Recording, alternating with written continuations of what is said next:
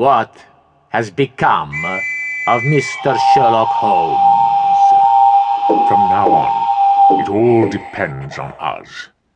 Let us hope that the pontiff's prayers are answered. I also recalled, to my chagrin, that Holmes had fooled me once before, when he had dressed as a priest and entered my railway carriage as we were fleeing London in an effort to escape the clutches of Moriarty. I shall be forced to kill both yourself and Doctor Watson. Then we shall see if anyone can solve the mysterious case of the disappearance of Sherlock Holmes. I think that's rather much to hope for, I replied. Sounds to me as though you're hoping for a miracle. What you are now, we once were. What we are now, you shall be. Not if such a choice could lead this nation to the brink of civil war. Hello, Leonardo. The old man turned, appraised Michelangelo, and said, So, it is you. What do you want? May not an artist have uh, more than one patron? Not here, Watson. I shall meet you back at the convent as soon as I am certain that I am not being followed. Pride goeth before destruction, and an haughty spirit before a fall.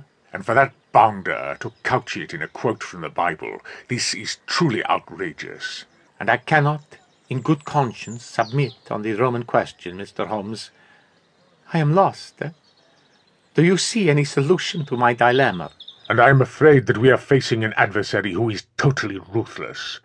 In fact, I am certain that he will stop at nothing to achieve his goal, and that includes murder. Are you, my friend, Michelangelo? I think the only way that Italy can survive and progress is by having a single leader who holds sway over all Italians, such as yourself, Signore, if that is the will of the people. All hail the Queen! Queen. However, he is not on the train, so I can only hope that he reports our departure to his employer. No. Michelangelo, it is I who owe you.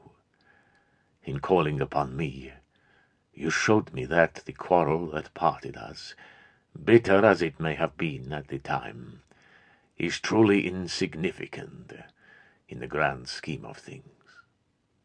You have taught me forgiveness.